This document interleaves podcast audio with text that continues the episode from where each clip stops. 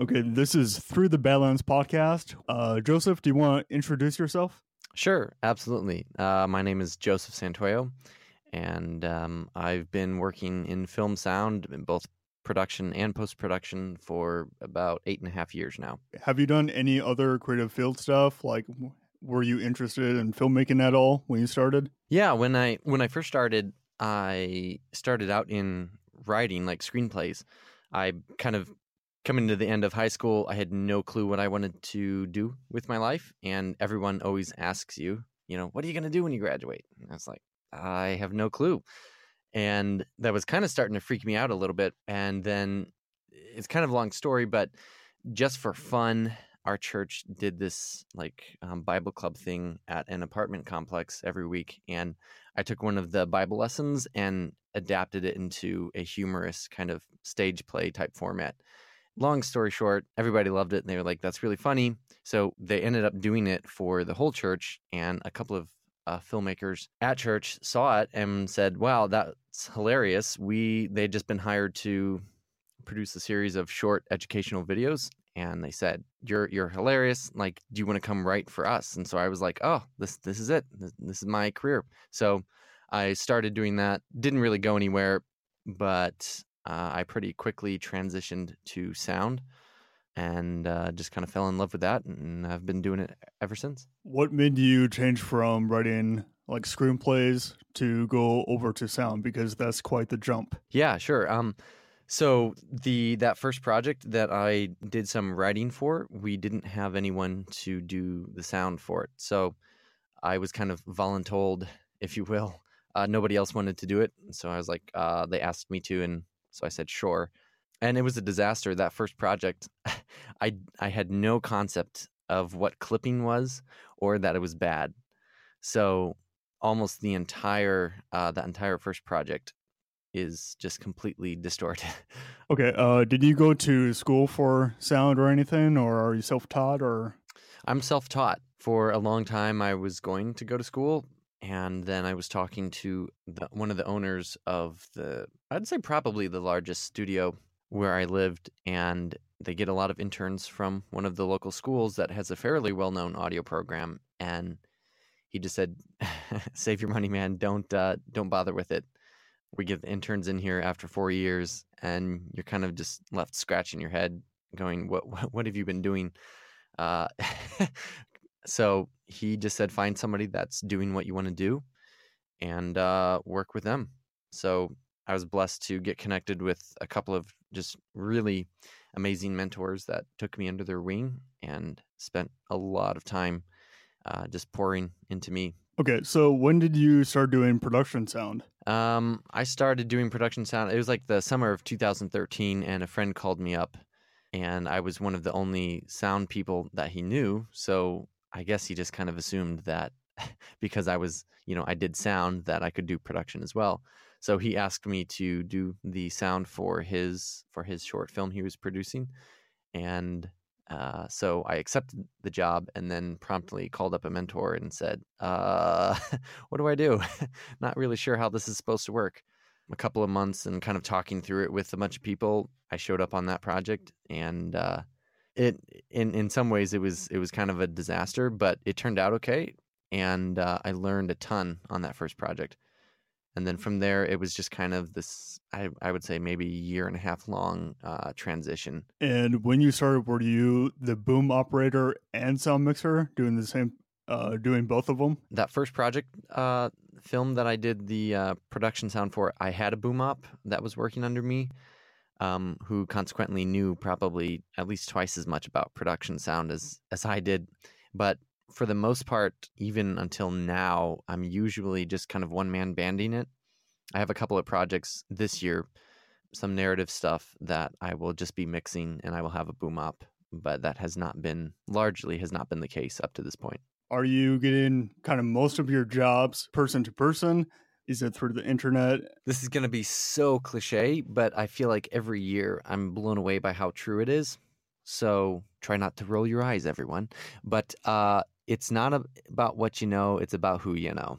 Personal, almost all of my work comes from either a directly personal connection with someone or someone that I've worked with or worked for in the past, uh, kind of giving me a referral.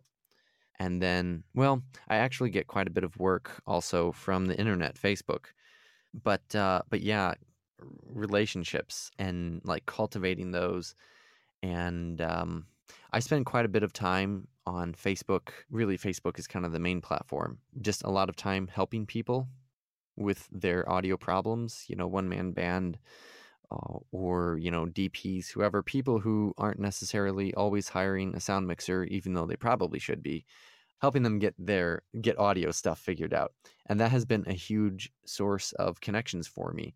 And I don't even necessarily do it uh, do it with the intention of getting connections. I just love helping people, but that's certainly certainly a very pronounced uh, side effect, for lack of a, a better word um, is just that you kind of become known as I don't know, known as the audio guy. So if a boom operator like has actually done boom operating and knows he wants to do it as a career, would you suggest to him to invest in like better gear or start with a cheaper gear and just go out and start? If he's just wanting to be a boom op then the gear requirement for a boom op is very low. Bring a boom pole and that's about it at least in the kind of the the professional realm they're usually not uh, providing their own microphones. What about for a boom operator slash sound mixer? Yeah yeah I, I was just going to say if they're kind of um, looking to do both with I, which i think starting out i don't know many people that starting out were able to just do one or the other. So the universal rule of gear that you have to always always keep as like the number one uh, question when you're deciding whether or not to buy a piece of gear is am i going to be making money off of this? Or maybe more specifically am i going to be able to make enough money off of this to make back my investment?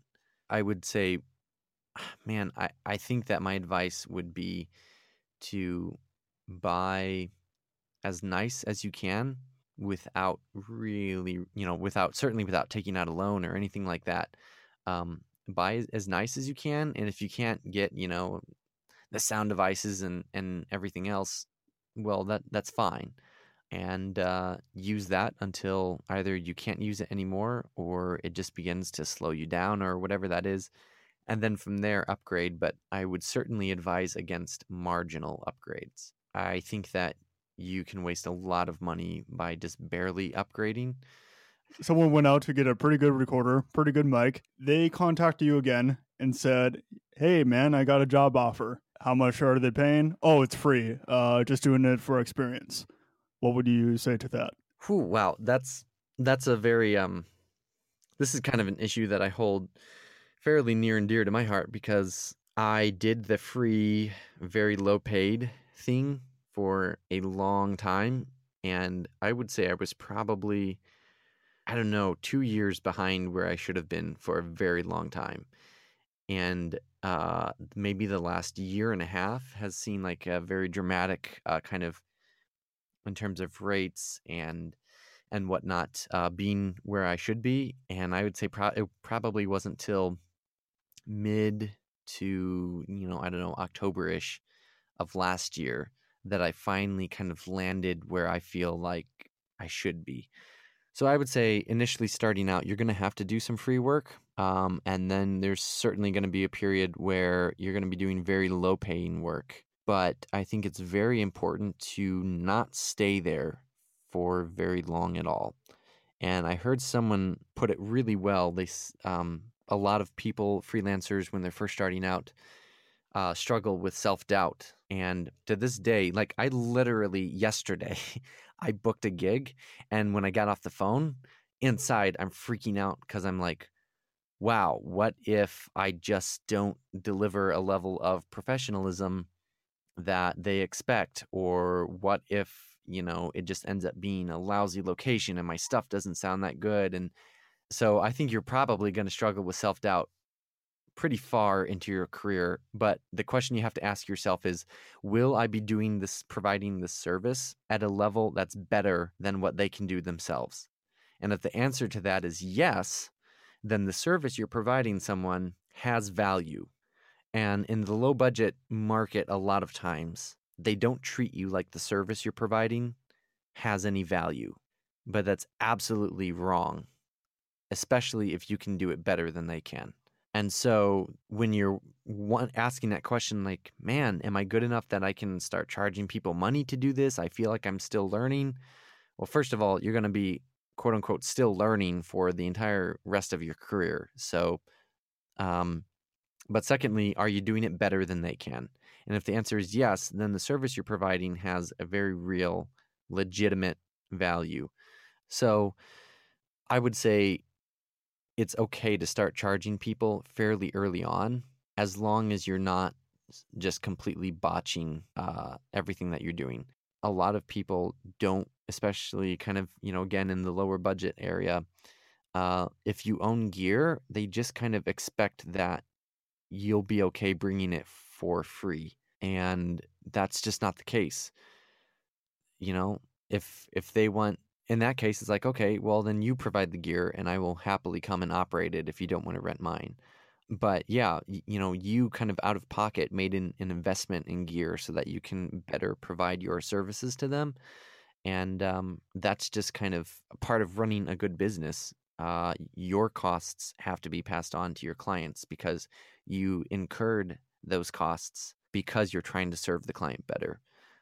When you're when you're first starting out, um, you need to be you need to be charging uh, charging people and in terms of what you should be charging them that's where it gets i would say very very nuanced but i also heard someone he he did a, a breakdown of you know multiple industries and essentially the number he landed on was $25 an hour and as someone who is offering a a service you know using a very specialized skill such as sound mixing or being a boom operator, um, twenty-five dollars an hour is kind of the the the minimal um, amount that you should be looking to work for.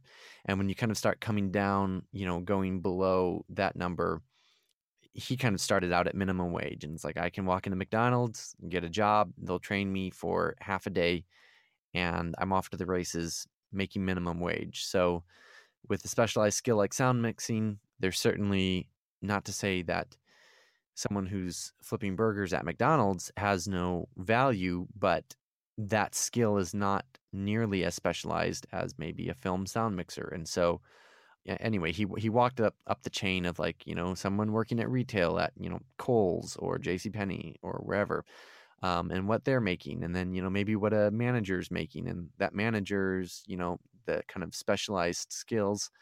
So anyway, he landed on $25 an hour is kind of the least that someone should be charging and I very much agree that's that's pretty much the bare bare minimum because the other thing that you have to keep in mind is that when someone walks into McDonald's, McDonald's does not make them buy their own burger fryer and um, you know make them buy a cash register and all of the equipment and things that they're using. And usually companies will have some sort of, um, you know, after working full time for, you know, a year or whatever, some benefits will start to kick in and things of that nature. And, you know, companies have 401ks that they'll, you know, match funds for and whatnot. But as a freelancer, you don't have any of that. So every single tool that you are using to uh, work on this person's project is something that you have to bring to the table, that you have to out of pocket front the cost for that. And so then when it comes to retirement, that's all entirely on you. So we'll say a fair starting kind of baseline is $25 an hour. And the other thing you have to keep in mind that when you're working almost anywhere else, you're going to go into work tomorrow and you worked today and you worked yesterday and you're going to go into work next week and you're going to go into work the month after that and the year after that you know hopefully if if you don't get fired or the company doesn't go under etc whereas as a freelancer you never know where your next job is coming from and so when you take a job you have to have a high enough margin that you're going to be able to live until you get your next job and a lot another common pitfall that um, certainly myself uh, that I fell into, and I see so many people falling into, is uh, they're not. They have zero profit margin, like true profit, in their business as a freelancer. They're charging enough to where it's covering their costs, but there's no profit, and you can't successfully run a business with no profit margin. It just does not work. No one is selling you their products at cost.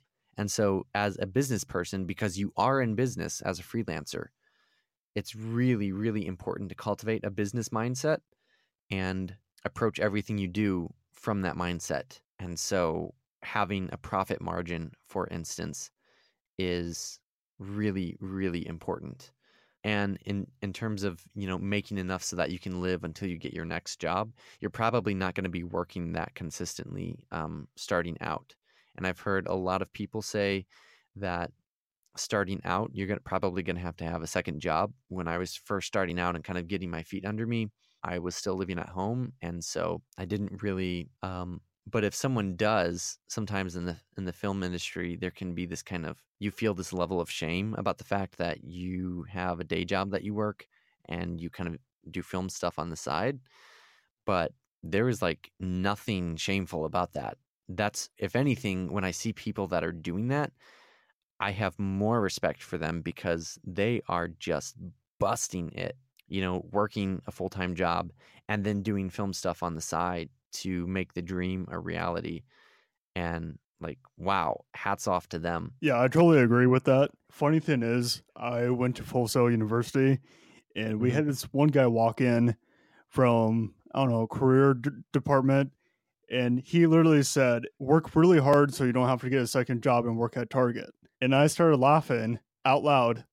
and I'm just thinking, where's the shame in that? Like, mm.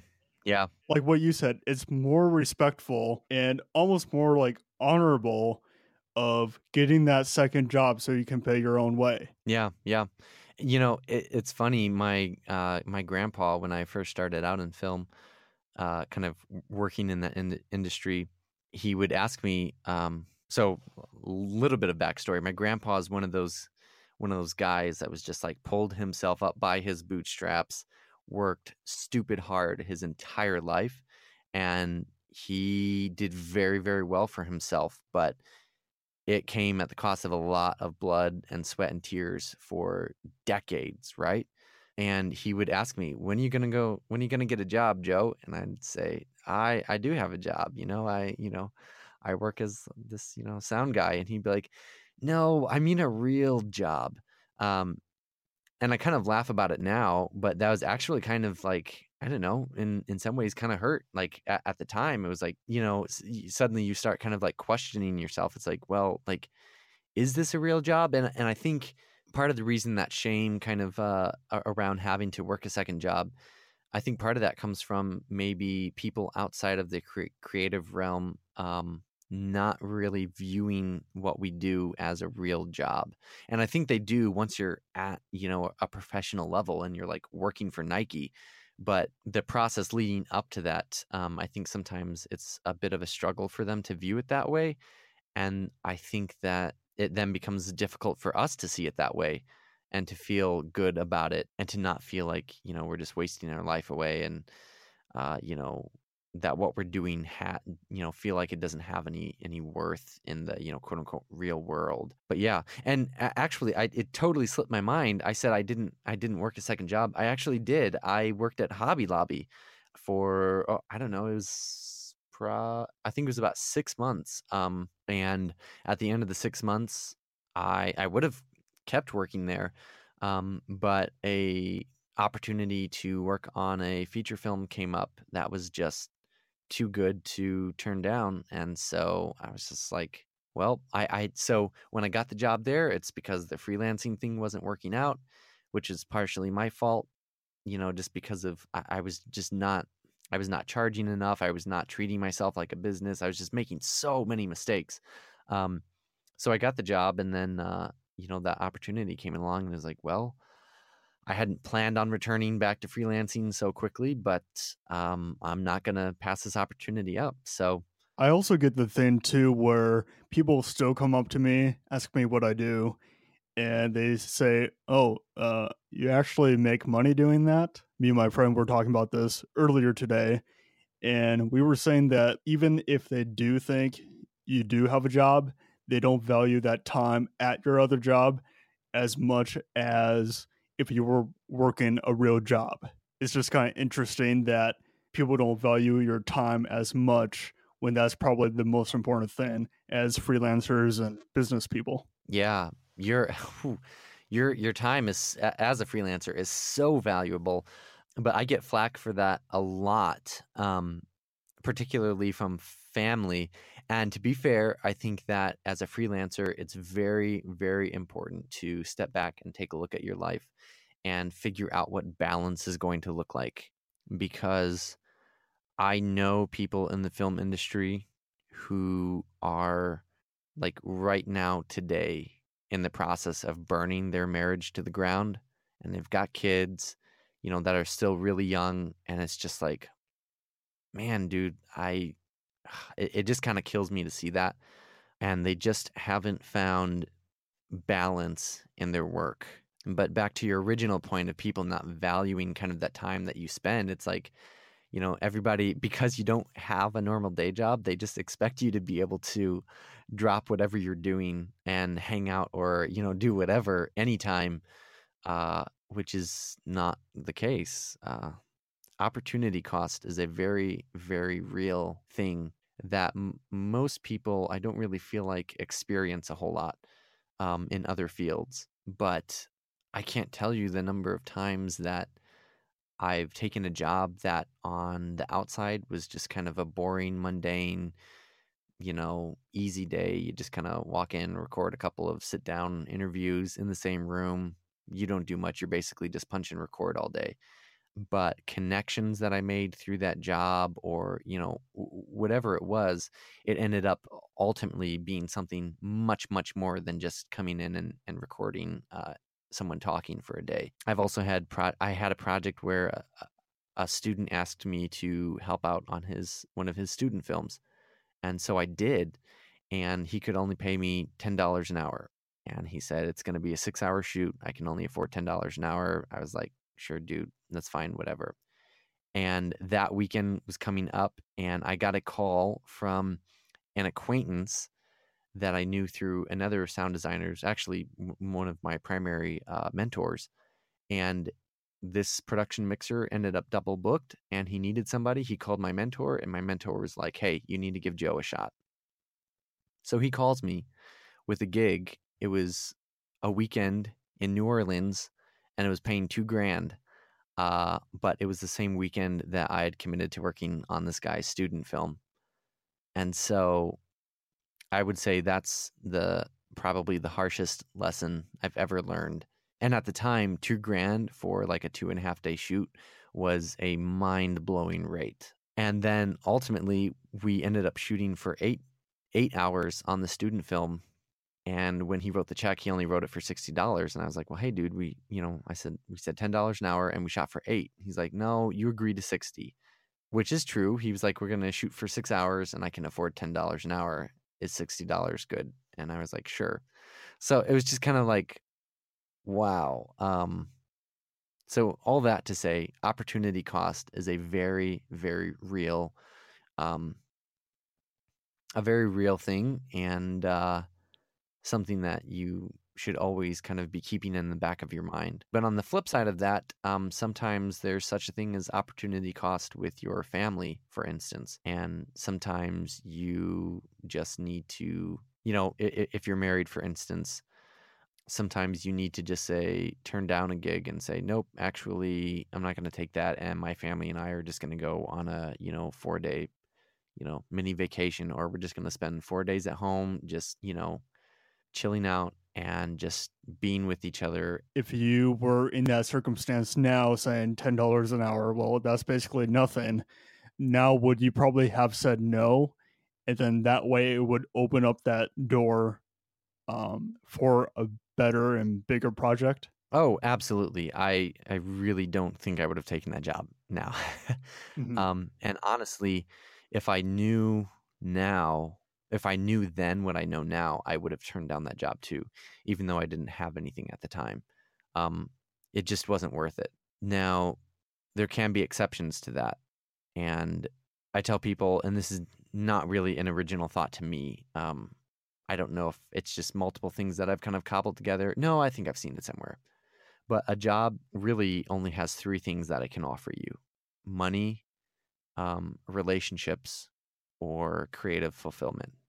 And or maybe not necessarily creative fulfillment, but like career fulfillment. It's like I've always wanted to work with Nike, and so when you get the call for the Nike job, you, this would never happen because they actually have budgets. But um, you know, if it was free and you didn't feel like you were going to make any good connections, or maybe even you couldn't in the real world, but even if you knew you weren't going to make any connections, it's like the career fulfillment that I'm going to get out of being able to say I worked for Nike makes it worth it to take this project. Um, so fulfillment of some type, money and relationships. And any job you take should have two of those things.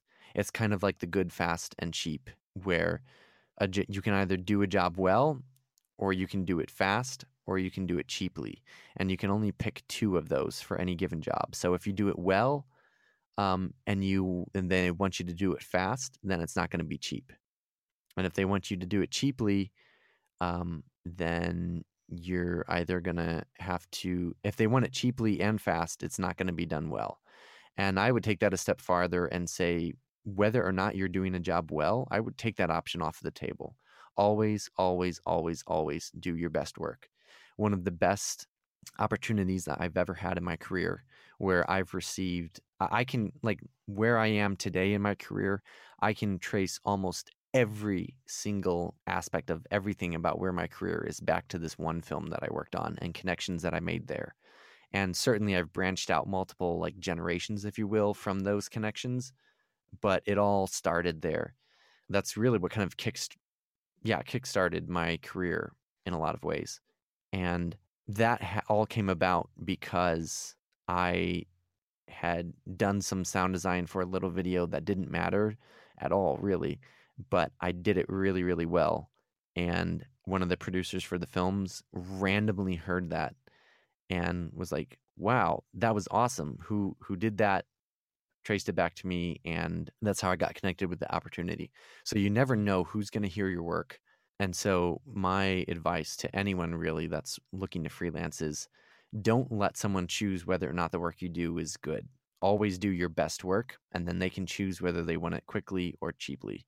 And if they choose cheap, then it's going to take a while. And if they choose quickly, then it's not going to be cheap. And particularly when you're starting out and you're still in the, you know, working for free phase, you know, et cetera, et cetera, then, uh, you know, there's going to be some leeway uh, with with all of those things. But in general, those are two th- concepts that I would encourage people to kind of like keep in mind when it comes to work.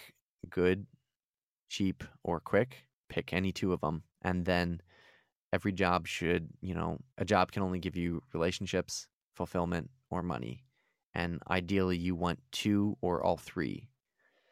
Sometimes it's worth it to uh, to only choose one of those. I'm working on a project right now. It's a post uh, project that I'm not being paid for.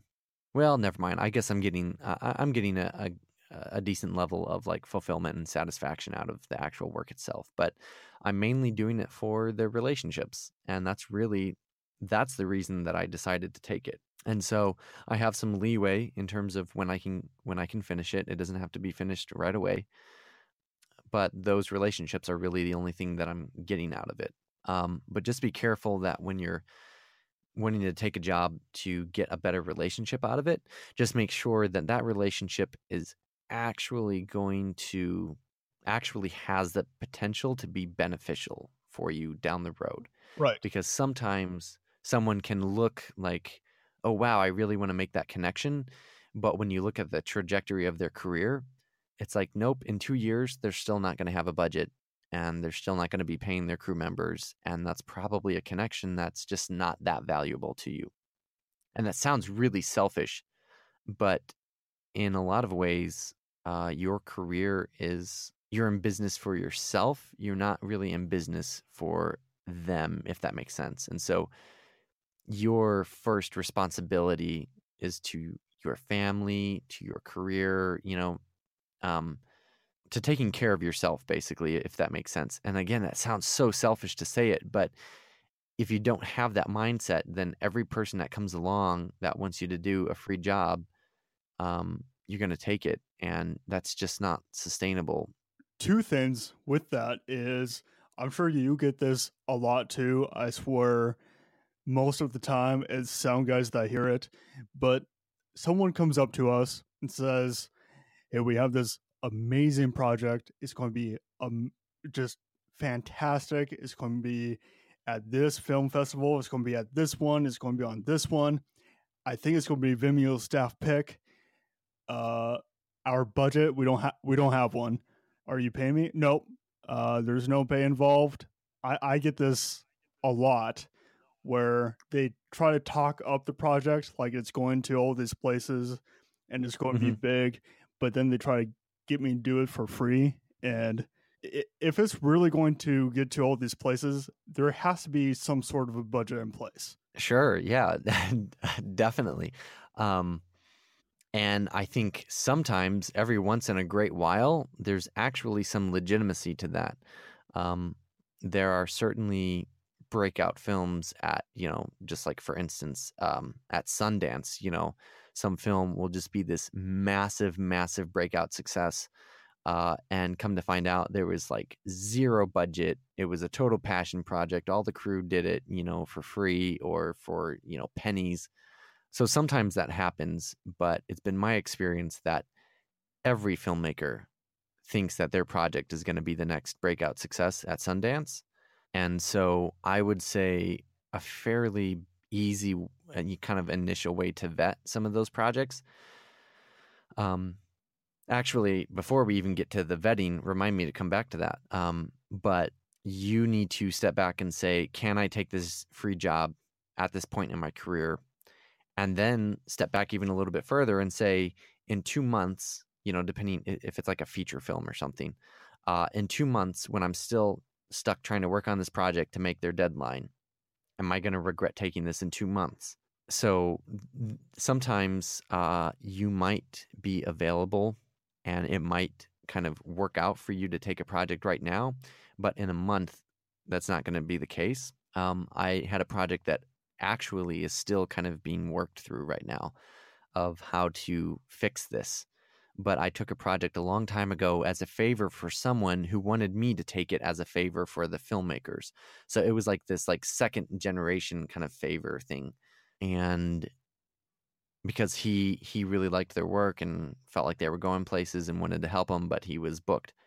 So I took it and at the time I was available and it would have been fine but they didn't deliver until literally six, eight months later than they were supposed to have the edit locked. And at that point, my career had just kind of had this massive uptick and stuff was moving. And I had, I mean, I just didn't have the time uh, to to work on it anymore. And then there were some other snags that were months and months and months and months of like hold up waiting on them.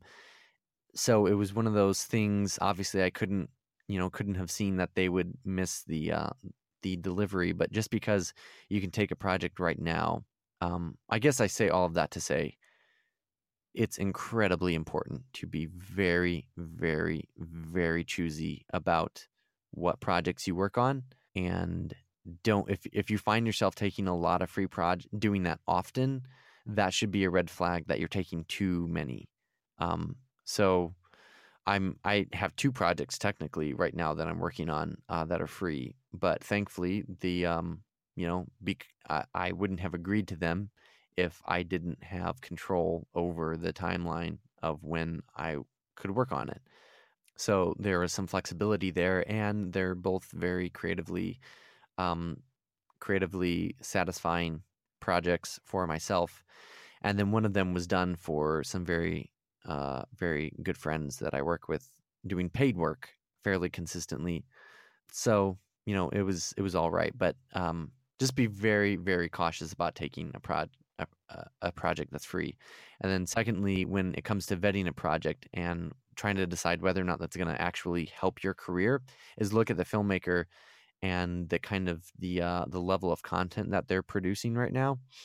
And if it's their first piece, you know, if it's their first ever film, it's probably not worth taking it just because your work is probably going to there's someone who needs experience who's far less experienced than you whose work will be able to 100% do justice to the rest of the production value of the project and that's not a bad thing. So that's kind of like one way in which i vet projects is just look at this person where are they in their career?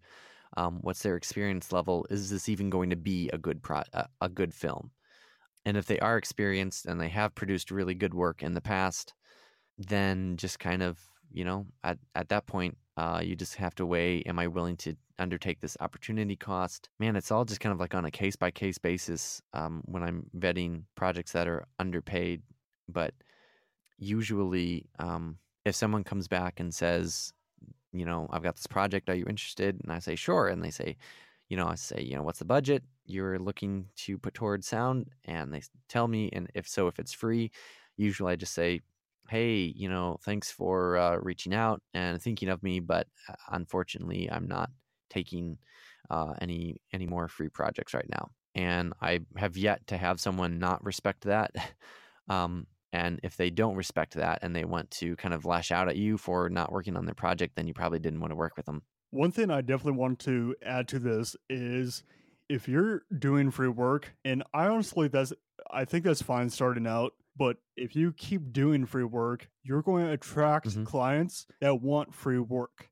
If you start charging for your work, mm. you're going to attract clients that want to pay you, but it's going to be a little bit. If you're going to start charging more and you're going to probably feel bad for upping your prices, but once you do that, you're going to start getting more clients that are willing to charge for your services. Can we just stop and have you say that again? No. yeah, that that is so so true. Um, I'm really glad you brought that up because yeah, when you're doing free work, I so so it's it's funny. Um, one of the uh, guys who's been my mentor uh, had called me uh, to work on a film that had a pretty low budget, and I ended up he wanted me to boom for him. And for the record, I love working for this guy. He like if I could just work for him all the time, I I would. He's just an absolute joy to work with. But he um we'll just say his name. I'll just use my name. It wasn't me, but we'll say his name's Joe. Uh and uh he called me up for this film. I ended up passing on it for other reasons. Um like I just don't do nudity. Like if there's nudity, I'm out. Um, I can put up with a lot, but that's definitely one line that I'm just have zero interest in. And the script had a lot of nudity written into it uh, during production. None of that ended up actually making it into the actual shoot. So part of me kind of wishes I'd I'd I'd taken it, but I I don't have any regrets. But anyway, all that to say, um, he was like, you know, I've got this job. I'd love to work with you. Man, unfortunately, the budget's low. And he was like, it's almost like, oh, we don't have any money. Oh, hey, call Joe. And it was just like this moment. I was like, you, you know why these, and he'd worked with these producers before. Um, I was like, you know why they feel that way about you because the last time you worked for them, uh, you did them a huge favor and you did a low budget shoot with them. And so guess who guess who is not going to give you a raise the next time around because they know you'll do the lower budget work. That being said, th- this guy does, you know, high budget stuff, so it's not like he's uh, a newbie to this at all. But it was just kind of interesting to even at the level he's at, seeing that kind of playing out in his career. That it's like once you start doing, you know, low paying work, um, that's going to come around to get you over and over and over and over again. And yeah, and essentially, if if you have a rate and someone comes back and they don't have that enough money to pay you for it, if you come down to their budget, um, and this is a little nuanced, so I'll just make a statement and then maybe give some clarifications on it. But when you just say, "Oh, okay," and take their rate, you're essentially saying, "My services are not worth what I have them priced at.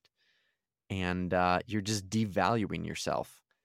And that's a really, really terrible way to position yourself with that client and with just the industry as a whole. Um, yeah, you, you you can't be like sending that message that well, I'm not actually worth, you know, worth what my rate is. Um, usually, when someone doesn't have my full rate for a shoot, I never, never, I never work at their proposed rate, even if it's just fifty dollars a day more. You know, whatever it is, I always negotiate them up, and it's just kind of this matter of principle that you can't walk into the grocery store and say i only want to pay 50 cents for this loaf of bread instead of a dollar 20 like that's not how the world works. Um, and sure in an industry such as the film industry there is room for negotiation but it should always be a negotiation don't just roll over and, and, and play dead because you need the work. And sometimes when i come back with a counteroffer and say you know this is my standard rate um, i would be willing to do it for this they will just you know walk away and that's fine. Um, you have to be willing to let those opportunities go. But yeah i i every single time i i never work at wherever they put my rate i i always just kind of as a matter of principle negotiate uh, up closer to where my rate even if it's just a very small amount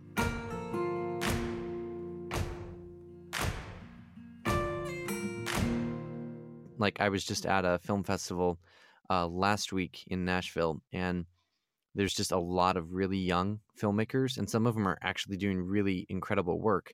But the just kind of like almost in a way like innocence and naivety of all these filmmakers and just the enthusiasm it was so refreshing because I just didn't realize how cynical and bitter mm-hmm. that I that I that I had become, and it was I don't know. It was kind of an eye opener that just like, wow, man, like how how can I get back to that? Um, because yeah, the it's uh, people are gonna take advantage of you and and you know all sorts of stuff. It's uh, certainly not a bed of roses. Also, like the favorite thing is like the second time around, they're going to think that's your regular price. Yeah, what I do to combat that is if if I'm ever working for anything less than my full rate, or you know, if someone offers me anything less than my full rate, or if they want me to do something for free or anything like that, um, I always, even if they say our budget is, you know, whatever, you know, eight hundred, and we don't have a single penny more, you know, that's all we have.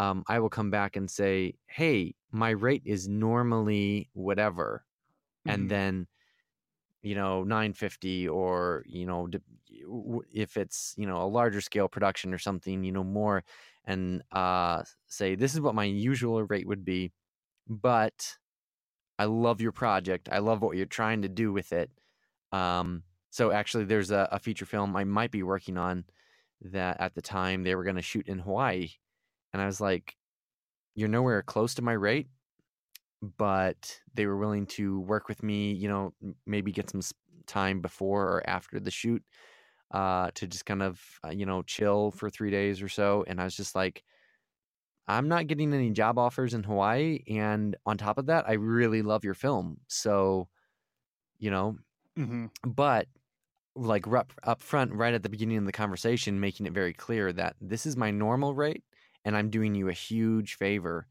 um, by working at your budget.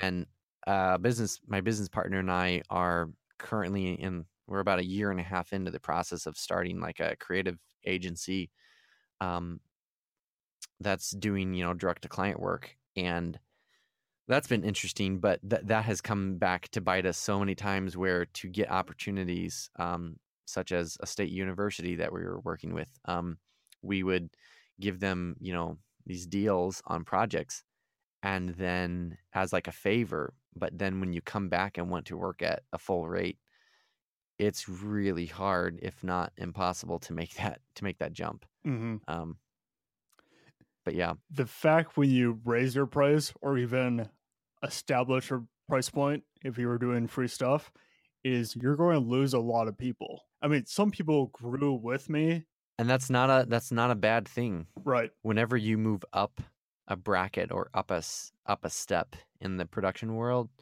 or really in any world, um, you're going to lose an entire chunk of your market. That's just a fairly well known like business principle, you know, and that's why it's re- the the concept of finding figuring out who your ideal client is and not worrying about all of the outliers who fall outside of that kind of you know client description because all they're going to do is distract you from working with the people that do have the budgets or the people who you're really trying to serve with your services or product or you know whatever.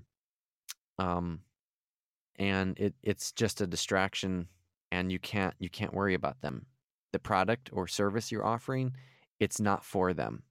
And so it's okay to just acknowledge that and say i know you know you don't use my product because it's priced too high or you don't see the need for it.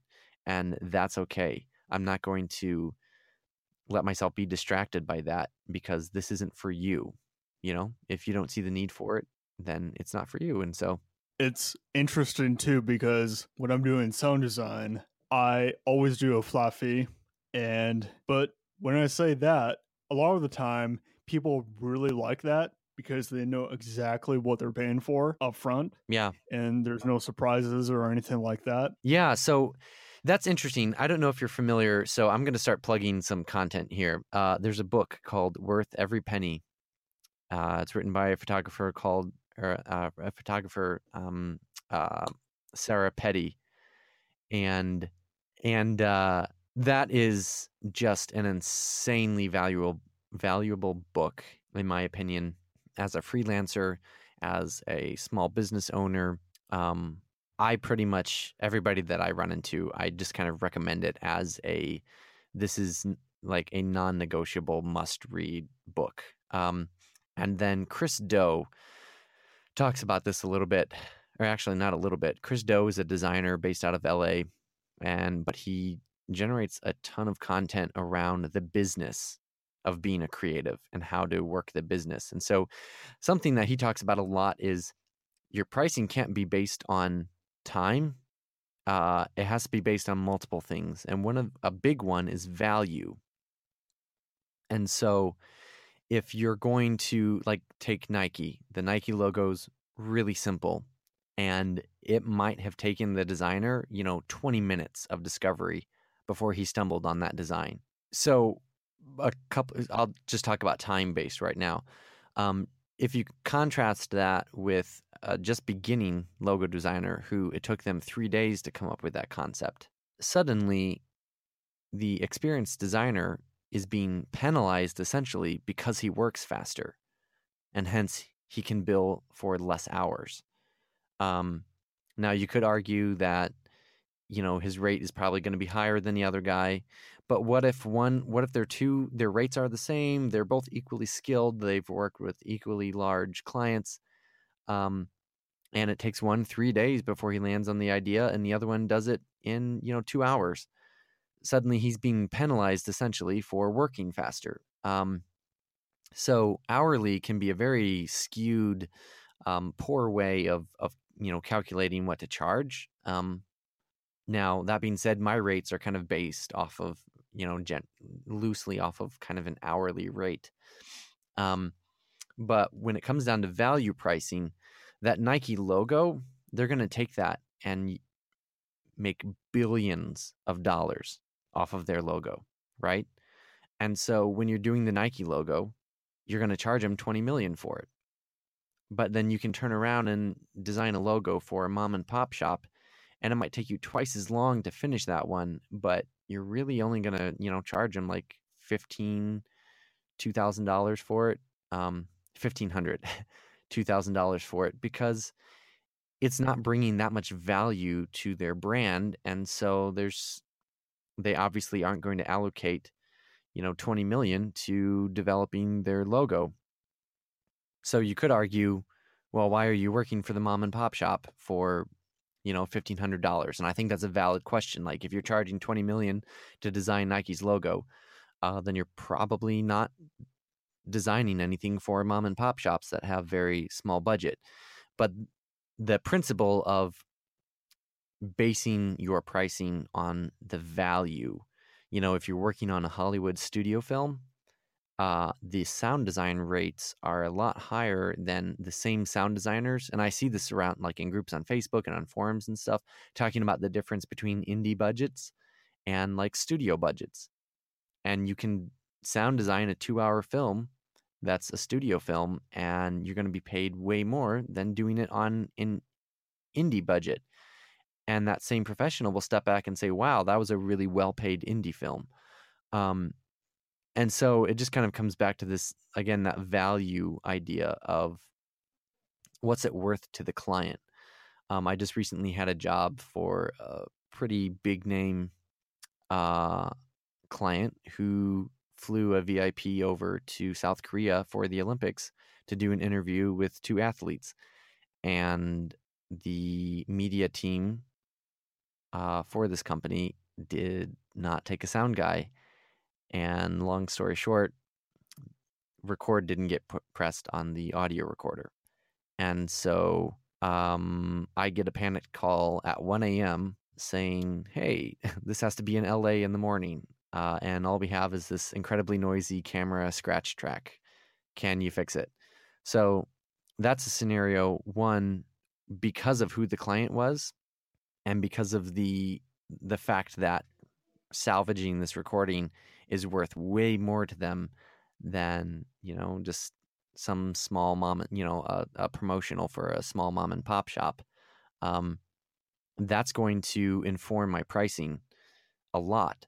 And then the fact that obviously that they call at 1 a.m for one and then secondly that it was such a, a, a rush turnaround um, that's also going to incur a very high premium um, for that rush and for the hour at which um, at which they needed it done.